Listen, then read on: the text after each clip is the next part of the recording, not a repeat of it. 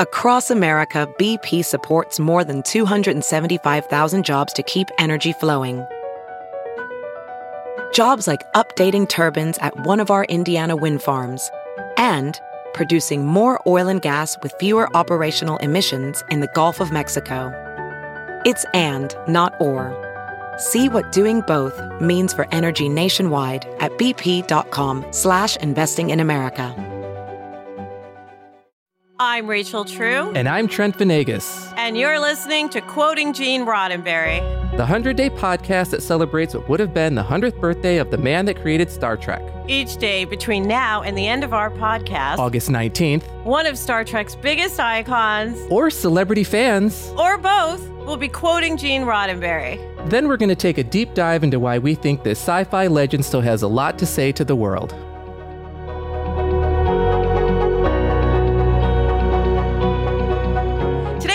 Is read by professional wrestler extraordinaire Chavo. You must have courage, and your children must have courage to face these changes because they're going to happen. And if they don't happen, it'll be the most boring existence you can imagine. Welcome back to another episode of Quoting Gene Roddenberry, and it is my pleasure to welcome back our guest host this week, the New York Times number one best-selling author Scott Sigler. Welcome back, Scott. Thank you. Appreciate it. So, as you heard, uh, Chavo read that quote for us. What are the thoughts that come to you when you hear uh, Chavo reading uh, Gene's words? For me, the biggest thing is with the age of information, the internet age, the biggest change is that this has become the best time in the history of mankind to be a creator. You can. Mm. You can, you know, plant your flag, and if there's a thing you really want to do that involves entertaining other people and selling some some product that entertains other people, you know, go back even 30 years ago, and that that required an, an enormous amount of going through gatekeepers, yep. looking the right way, having the right look, the right sound, the right art, making the right connections, all of these things that required other people to give you permission to get into the ring.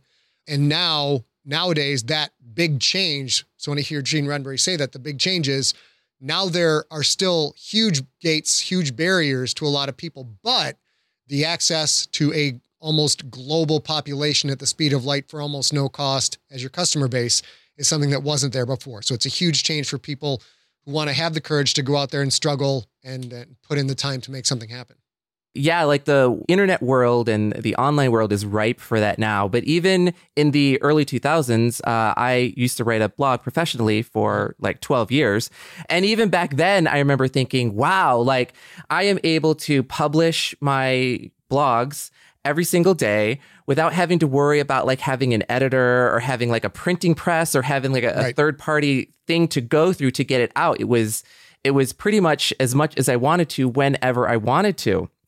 And it was a pop culture blog that I tried to keep fun and frivolous, but you know, but it was also the beginnings of you know people fleshing out what their online personas were and what their voices were. And as much i definitely tried to keep it all positive and fun because that's what i wanted to put out. Mm-hmm. but then as you see as any tool is you know once it gets you know wider and, and more accessible to more and more people more and more voices uh, are able to be heard which is wonderful. I, I, have mentioned many times uh, on this podcast how exciting it is for me to see young creators young influencers using their voices for LGBTQ or Black Lives Matter uh, issues mm-hmm. when they could very easily be doing something completely fun, like, you know, doing dances or, or cat videos. And I love all of those things too. But I'm so, so heartened and so impressed by the, you know, army of young creators who have the ability via TikTok, via Instagram, via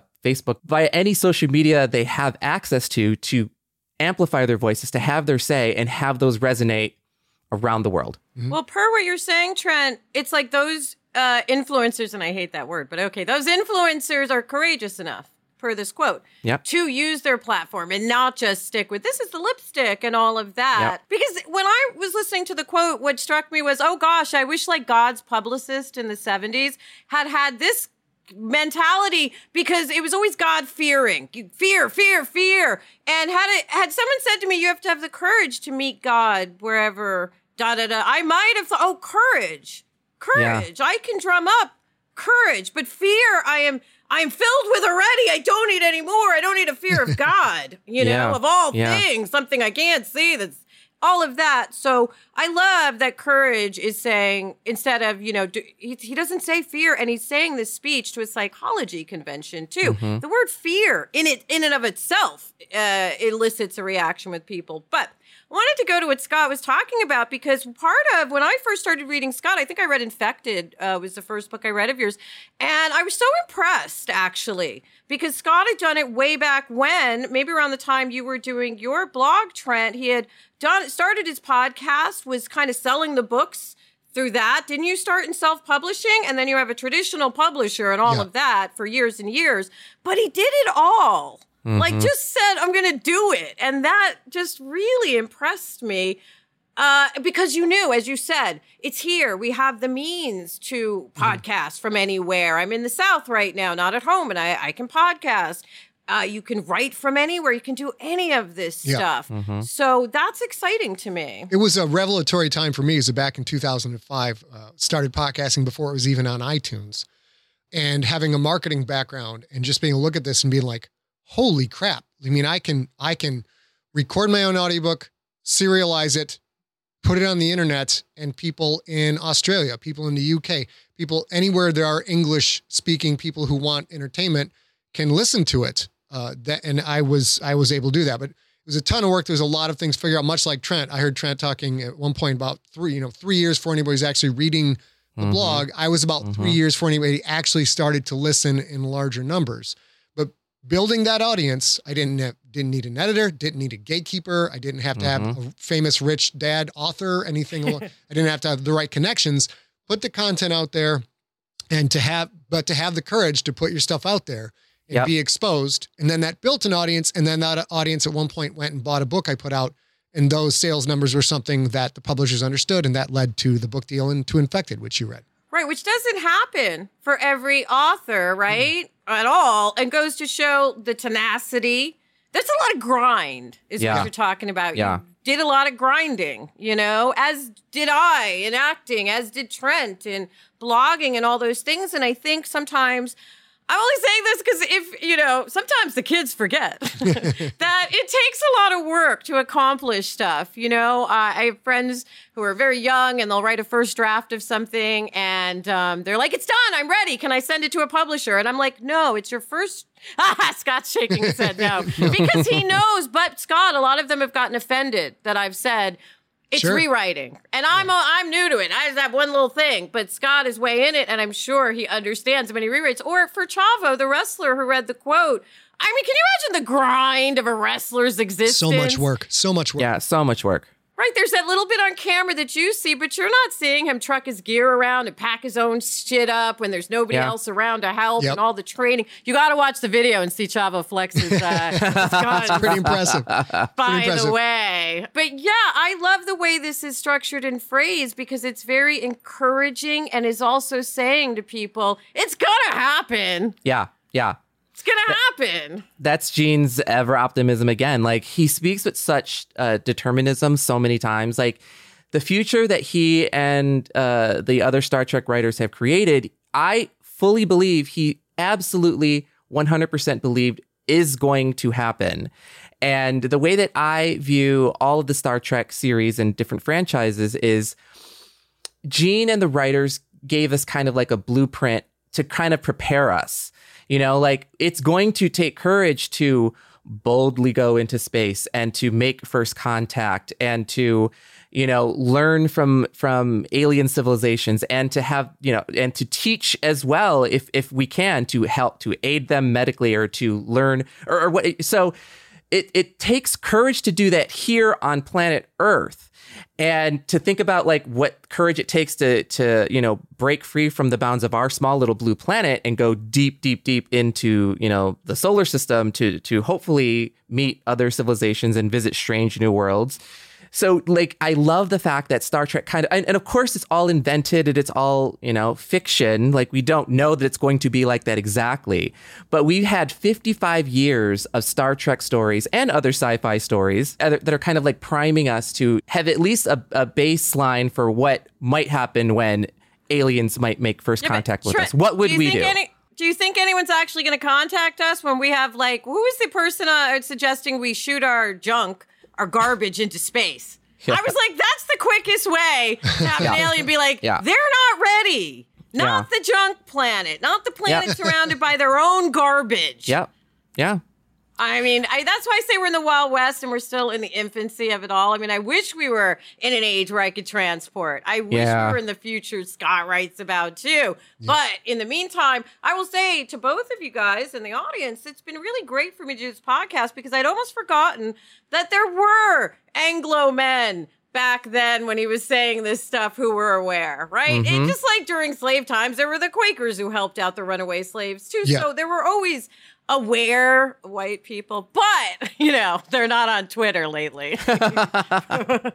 and so many are, but man, it's just the squeaky wheel gets the oil in, in almost Yeah. all of these cases. The uh, the angriest voices are often the loudest voices. Um, That's, That's true. a good point. There's That'll plenty of great out. people on there too, by Yeah. the way. I just Yeah. get a little worried because you know, I'm I'm old enough to remember that people really fought against all the programs that they put in place to ensure that minorities got a shot at a mm-hmm. job, right? At a certain point, those everybody b- turned on those programs and said affirmative action and all that is bad, mm-hmm. bad. And we're mm-hmm. kind of, if you think about it, in another era where they're going to start to implement affirmative action kind of things right? You must have X amount. And I'm wondering how long it's going to take for the backlash on that, too. It's just a sticky time.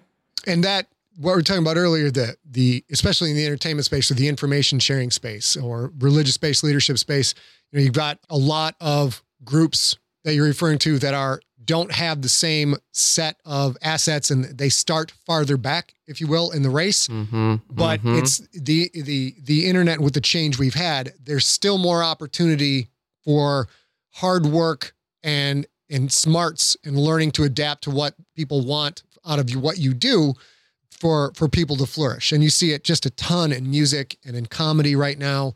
People mm-hmm. just gr- entertainers grinding away and, fi- and and sticking with it and figuring out okay I've, i got to get this level of internet access. I've got to have this level of site. I got to go on here.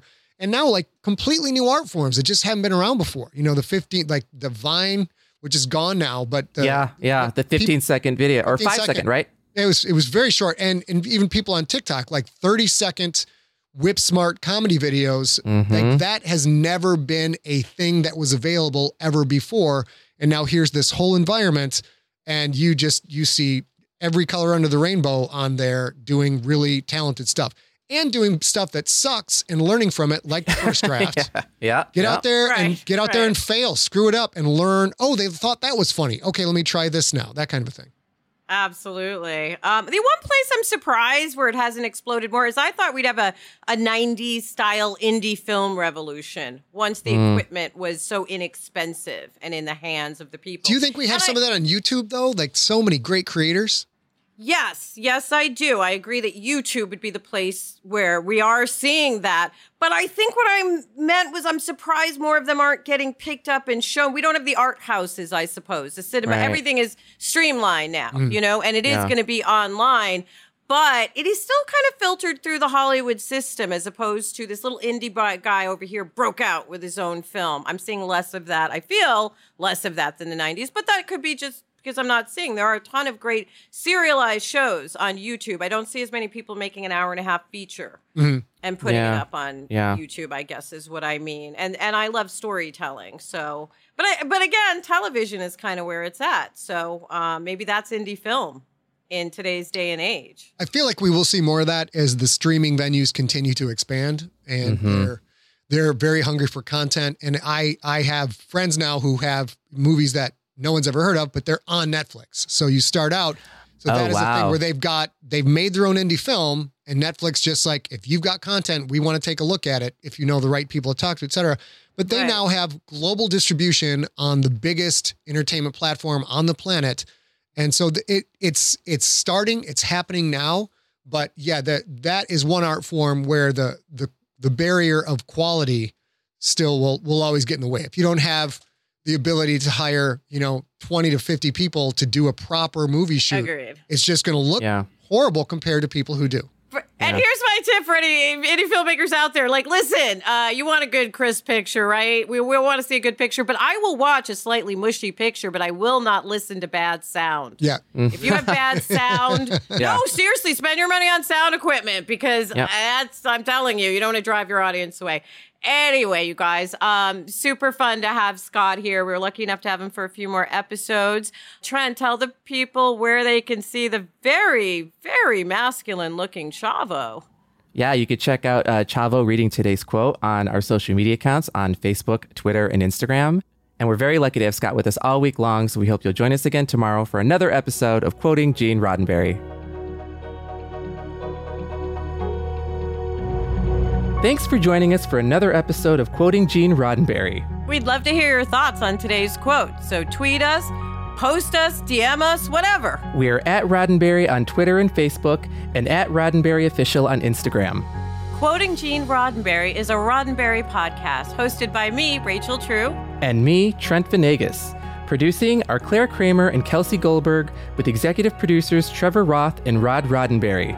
Engineering and editing are provided by Elizabeth Joy Wyndham. And special thanks to all those who were kind enough to read a quote and give a voice to Gene Roddenberry's everlasting words. Live long and prosper.